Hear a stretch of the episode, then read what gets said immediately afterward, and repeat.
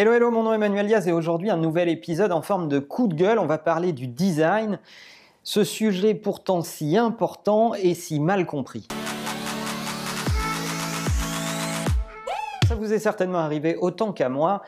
Dès que vous prononcez le mot design, vous avez 25 interprétations de ce que ça peut vouloir dire autour de la table. Certains vont penser qu'il s'agit d'esthétique, euh, de, création, de direction artistique. D'autres vont comprendre plutôt la conception, d'autres vont comprendre plutôt euh, euh, le côté modeling produit au sens quelle tête ça va avoir, etc.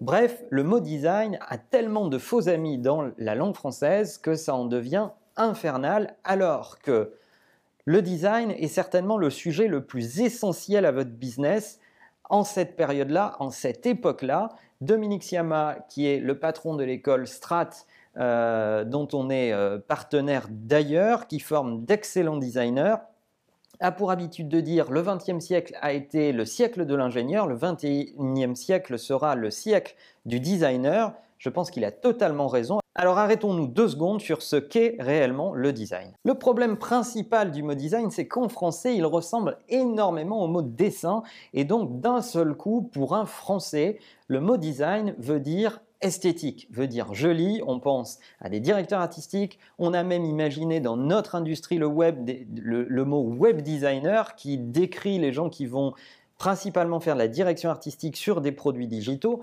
Bref, euh, on est tout de suite propulsé dans le monde de l'esthétique et de la direction artistique, voire de la création.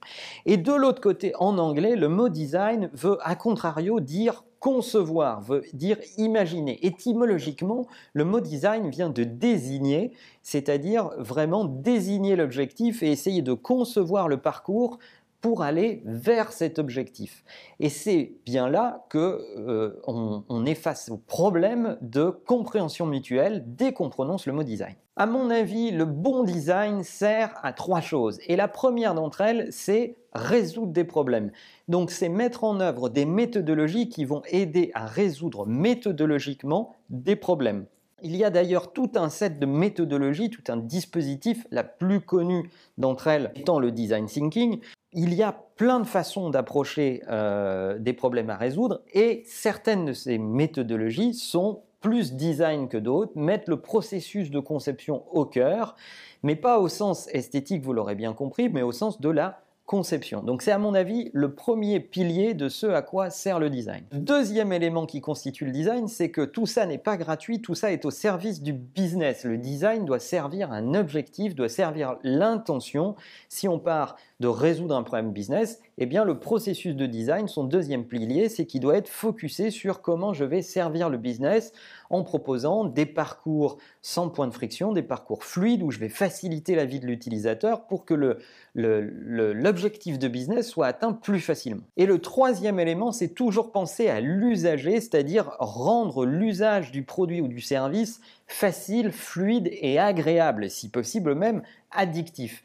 Donc euh, si ces trois piliers sont respectés, alors on se pose des bonnes questions et on est en train d'avoir un véritable processus de design autour d'un produit ou d'un service, de mon point de vue. Évidemment, vous vous en doutez, l'esthétique que ça soit euh, l'esthétique d'un produit euh, ou l'esthétique software, hardware ou software, si on prend une Apple Watch, il y a des gens qui vont vous dire ah, je trouve ça joli, je trouve ça moche.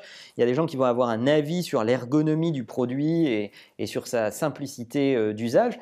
Tout ça participe du design. Et s'il y a bien une entreprise qui met le design au cœur de ses problématiques et le porte en étendard et le revendique, c'est bien Apple. Et oui, c'est l'accumulation de tous ces petits détails qui font qu'on aime ces produits plus que les autres parce qu'ils nous facilitent la vie, voire même ils anticipent nos besoins. Et d'ailleurs, dès qu'Apple fait un tout petit faux pas euh, ou euh, euh, a une petite initiative un peu différente des habitudes utilisateurs, on les tacle tout de suite et on entend, alors là c'est le torrent des choses habituelles, on sent bien que Steve Jobs n'est plus là, ils n'ont plus le souci du détail, etc. etc. Or, pourtant, quand on discute avec des gens qui travaillent chez Apple, on se rend compte à quel point ils mettent au cœur de leur sujet les méthodologies de design et ils mettent l'utilisateur au cœur pour servir les trois piliers dont on vient de parler. Avez-vous été formé aux méthodologies de design? Est-ce que vous les avez expérimentées? Est-ce que vous vous êtes auto-documenté sur ces euh, questions-là? Est-ce que votre entreprise pratique le design thinking ou les méthodologies par euh, approche de design, tout ça serait vachement intéressant. Dites-moi dans les commentaires quelles initiatives vous avez pu prendre à titre individuel ou dans votre organisation. Qu'est-ce que vous voyez autour de vous? Et est-ce que, comme moi, vous pensez que une des clés essentielles pour réussir dans un business qui va de plus en plus vite et qui met l'exécution au cœur, c'est le design aujourd'hui et finalement la technologie est, euh, est renvoyée à un second plan votre avis m'intéresse beaucoup et en attendant, n'oubliez pas que la meilleure façon de marcher, c'est de vous abonner. À bientôt.